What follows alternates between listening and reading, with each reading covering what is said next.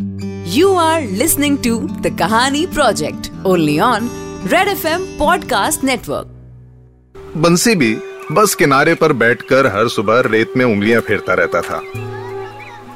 छह साल की उम्र तक, जैसे ये तो रोज़मर्रा का रिवाज था। अम्मा बाबा मछलियाँ पकड़ने निकल जाते थे और बंसी वहीं बस्ती के दो चार बच्चों के साथ बालू के घरोंदे बनाता रहता था। कभी कभी तो ऐसा लगता था कि बंसी की दोस्ती बच्चों से कम, गंगा किनारे की उस रेत से ज़्यादा थी। रेत में बंसी की उंगलियाँ ऐसे चलती थीं जैसे नदी में मछली बेरोक टोक एकदम मासूम, अल्हड़, बिना लाग लपेट। बस ज़िंदगी भी ठीक उसी नदी की तरह बहे जा रही थी, जिसमें अम्मा बाबा मछलियाँ पकड़ते थे। कभी कई बार माँ भी बंसी के साथ किनारे पर बैठ के बंसी के नन्हे कोमल हाथों से रेत पर कुछ न कुछ सपने गढ़वाती थी। और बंसी माँ से अक्सर पूछा करता था, माँ, मुझे भी कॉपी कलम ला देना, मैं भी बबलू की तरह तस्वीर बनाऊँगा। अरे, रेत पर बनाता तो है रे बंसी, इतना अच्छा अच्छा चीज़ बनाता है तू, माँ ने बंसी से कहा। पर रेत पर बनाया हुआ मिट जाता है माँ पानी में सब बह जाता है। बंसी की आँखों में नमी थी।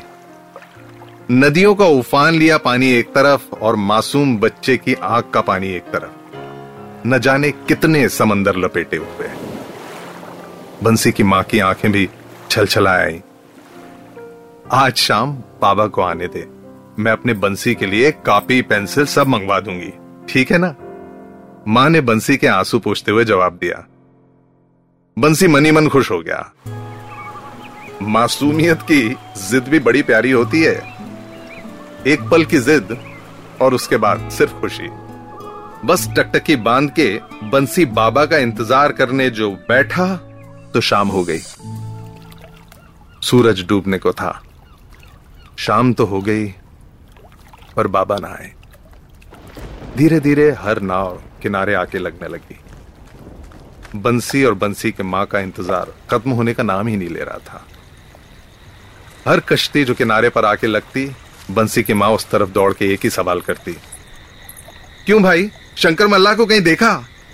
ए भाई, शंकर मल्ला को कहीं देखा?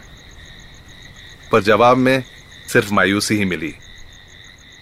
आँखें पथराने से लगी थी और एक अजीब सा डर सताने लगा था। कहते हैं ना, कई बार अनहोनी की आहट खामोशी में भी सुनाई देती है ना। बंसी की माँ की आँखों में डर बंसी को साफ़ दिखाई दे रहा था। और फिर जैसे डूबते को तिनके का सहारा, एक और नाव किनारे के करीब। बंसी ने खुशी से चीख के कहा, माँ, वो देख, माँ, वो देख कक्का की नाव। कहते ही बंसी उस तरफ़ दौड़ गया। बंसी की माँ ने भी जल्दी जल्दी कदम बढ़ाए। पीछे पीछे वो भी चल दी बंसी के। नाव से एक एक करके लोग उतर रहे थे। संतोष काकू भी उतर के आए। वैसे आमतौर पे संतोष काकू के चेहरे पर मुस्कुराहट रहती थी। पर पर आज चेहरा कुछ बुझा बुझा सा था। बंसी खुशी के मारे सीधा सामने आ खड़ा हुआ काकू के। काकू काकू बाबा कहाँ है? जवाब में संतोष ने मासूम बंसी को गले से लगा लिया। बंसी की आँखें वही सवाल करती हुई बाबा कहाँ है? बंसी की माँ को अब किसी और जवाब की उम्मीद नहीं बची थी। सब खत्म हो गया बेटा। सब खत्म हो गया। ऐसा भंवर पड़ा कि देखते देखते आँखों के सामने से शंकर को निकल गया कश्ती समेत। काकू ने जवाब दिया। बंसी की माँ कुछ पल के लिए सहमी रह गई। और बंसी माँ से अभी भी सवाल करता हुआ, माँ, क्या हो गया बाबा को? पर कुछ सवाल ऐसे होते हैं जिनके जवाब सन्नाटे से गुजर जाते हैं। एक झटके में ज़िंदगी की करवट बदल चुकी है। देखते ही देखते नन्हा बंसी अकेला रह गया। रेत में लकीरें खींचते खींचते ज़िंदगी ने एक अजीब सी लकीर खींच दी, जिसमें उसके पिता नहीं रहे। दुनियादारी भी कमाल की चीज़ है। मतलब बुरा वक्त हो तो इंसान का साया भी साथ छोड़ देता है। ऐसा ही कुछ हुआ बंसी और बंसी की माँ के साथ। क्या अपने, क्या पर आए सब आए और उल्टे पाँव लौट गए।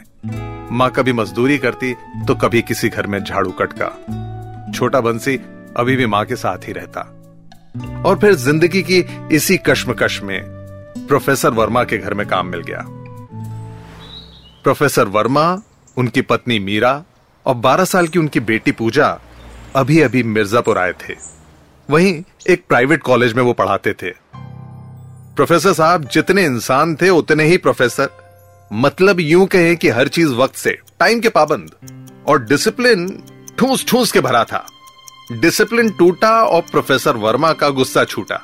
एक दिन बिना हाथ धोए बंसी ने पूजा को खाने की थाली क्या दे डाली? बस प्रोफेसर साहब ने बंसी को बैक्टीरियल और वायरल इन्फेक्शन पर लेक्चर दे डाले थे। बंसी बिना हाथ धोए पूजा को कभी भी तुम खाना नहीं दोगे। पता है ना कैसा बीमारियाँ फैलती हैं? टाइफाइड कॉलेरा नाम सुने हैं तुमने? नहीं साहब। बंसी ने जवाब दिया। उस दिन के बाद से जिस कमरे में प्रोफेसर वर्मा तो वहाँ से कोसों दूर रहता था बंसी। जहाँ माँ घर का काम करती थी वहीं बंसी माँ की मदद करता। पर कॉपी किताबें लेके बैठी हुई प्रोफेसर वर्मा की बेटी पूजा को देखकर बंसी अभी भी उस दिन को याद करता था। जब उसने माँ से कॉपी कलम मांगी थी। पर कॉपी कलम तो क्या, अब तो बंसी के हाथ में रेत भी बाकी नहीं बची। कॉपी कलम के लिए ललचाए हुए बंसी से एक दिन पूजा ने पूछ ही लिया, बंसी भैया, तुम स्कूल नहीं जाते? नहीं छोटी मैडम, स्कूल जाने का कभी रास्ता ही मालूम नहीं पड़ा, बंसी ने बेबसी बताई। तो तो तुम बिल्कुल नहीं पढ़ सकते? पूजा का फिर से सवाल। थोड़ा बहुत पढ़ लेते हैं हम, हमारे काकू ने सिखाया था मतलब यूँ कहें कि क ख करके उतना उतना हो जाता है उतना। और काउंटिंग पूजा ने बात बढ़ाई। मतलब वो बंसी की ज़ुबान अटक गई। अरे मैथ्स वो गिनती ना वन टू थ्री पूजा ने समझाते हुए कहा। ओह अच्छा गिनती? गिनती आती है पूजा मैडम पर उतना जितने से भाजी तरकारी आटा चावल खरीद लें। बंसी की बात सुन के पूजा हंसने लगी। बंसी को भी प्रोफेसर साहब के घर काम करना बहुत अच्छा लगता था। नई नई चीज़ें, पूजा की अच्छी अच्छी बातें, और कहा सुनने को मिलती हैं ये सब। और फिर एक दिन, यूँ ही पूजा की कॉपी और पेंसिल बंसी को मिल गई। प्यासे को पानी, परिंदे को आसमान, और कलाकार को कलम या रंग थमा दो, और क्या चाहिए? बस बंसीधर महाराज ने जो महाकाव्य लिखना शुरू कर दिया तो भर पेट, हर सफे पर कुछ ना कुछ कलाकृति बना डाली। जब आत्मा तृप्त हो गई तब जाके कहीं कॉपी को छोड़ा बंसी ने। पर दिक्कत ये कि अब क्या करें? अगर प्रोफेसर साहब को मालूम पड़ा कि पूजा मैडम की कॉपी पे बंसी महाशय ने चित्रकारी कर दी तो समझो, खाट खड़ी कर देंगे प्रोफेसर साहब। साथ में माँ की लगी लगाई नौकरी छूटेगी। साथ में ये बेइज्जती का डर। और प्रोफेसर साहब का गुस्सा तो मालूम है ही। उस रात माँ के साथ बंसी घर तो पहुँचा। पर एक भी निवाला गले से नहीं उतरा बंसी के। जितना आँख रोशनी को पहचानती है ना उतना ही माँ अपने बच्चे को भी जानती है। क्यों रे बंसी? क्या हुआ? मुँह क्यों उतरा है आज तेरा? माँ ने पूछा। कुछ कु, कुछ कुछ नहीं माँ कुछ भी तो नहीं। ऐसे ही बंसी फिर डाल गया। फिर हिम्मत जुटाई और माँ को बता ही डाला बंसी ने। बंसी की बात सुन के एक बार को तो माँ के भी होश उड़ गए। अच्छा खासा लगा लगाया काम छूट जाएगा। अब तो बंसी की माँ को भी समझ नहीं आ रहा था कल क्या होगा। पहले बंसी अकेला करवटें बदल रहा था। अब हालत ये थी बंसी के साथ बंसी की माँ की नींद भी एकदम गायब। खैर, जैसे तैसे रात कटी और सहमे कदमों से माँ और बंसी, प्रोफेसर साहब के घर चल पड़े। डरे सहमे ऊपर वाले का नाम लेते हुए पूरे रास्ते दिमाग में यही सवाल। अब क्या हो? क्या करेंगे प्रोफेसर साहब? जैसे ही ड्राइंग रूम में कदम रखा दोनों ने तो जिस बात का डर था, वही हुआ। अच्छा खासा मजमा लगा हुआ था प्रोफेसर साहब के घर। प्रोफेसर अपनी पत्नी और बेटी पूजा के साथ थे और वहाँ पे दो लोग और बैठे हुए थे। बंसी की माँ के घबराहट से पसीने छूटने लगे। अजीब अजीब ख्याल दिमाग में कौंध रहे थे। कहीं ये पुलिस वाले तो नहीं। मेरी बंसी का क्या होगा? पर बंसी ने चोरी थोड़े ही की है। कहीं ये ये बंसी को मारेंगे तो नहीं? न जाने कितनी बातें दिमाग में चलती रही बंसी की माँ के। और बंसी बस नज़रें झुकाए चुपचाप। बंसी की माँ ने गले में रुंधी हुई आवाज़ से कहा, नमस्ते नमस्ते साहब। इतना बोलने की देर थी कि प्रोफेसर वर्मा ने बेटी पूजा की कॉपी सामने मेज पे रख दी। ये तुमने क्या किया है, बंसी? प्रोफेसर का सवाल। बंसी की माँ ने बीच बचाव किया। साहब साहब, माफ़, आप शांत रहिए, मैं बंसी से पूछ रहा हूँ। बोलो बंसी। सवाल जैसा का तैसा। बंसी की आवाज़ घुट के रह गई। जवाब में सिर्फ़ हाँ में सर हिला दिया बंसी ने। ये काम करने के बाद बंसी, तुम यहाँ नहीं रह सकते। प्रोफेसर ने बंसी को साफ़ साफ़ बोल दिया। बंसी की माँ के आँखों से फुहार फूट पड़ी। बंसी बिना कुछ कहे खड़ा रहा। तुम्हें यहाँ से जाना पड़ेगा। ये रोहित साहब हैं। मैं चाहता हूँ बंसी तुम इनके साथ जाओ। प्रोफेसर साहब ने फिर कहा। साहब, गलती हो गई मेरे बंसी से। माफ़ कर दो। बंसी की माँ ने हाथ जोड़े। फिर अचानक प्रोफेसर हंस के बोले, आपसे नहीं, हमसे हुई है गलती। हम ही हैं जो बंसी का हुनर नहीं समझ पाए। इतनी खूबसूरत पेंटिंग बनाना, इतनी अच्छी स्केचिंग, ड्राइंग, वो भी बिना सीखे, बिना ट्रेनिंग इतना हुनर? आपके बंसी के हाथ में जादू है। इसलिए मैं चाहता हूँ और आपसे भी कहूँगा, अपने बंसी को इनके इंस्टीट्यूट में भेजें। ये रोहित साहब हैं। यहाँ पर बंसी का हुनर और निखरेगा।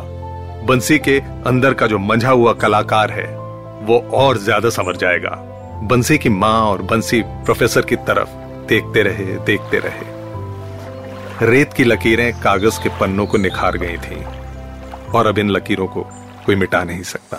You are listening to the Kahani project only on Red F M podcast network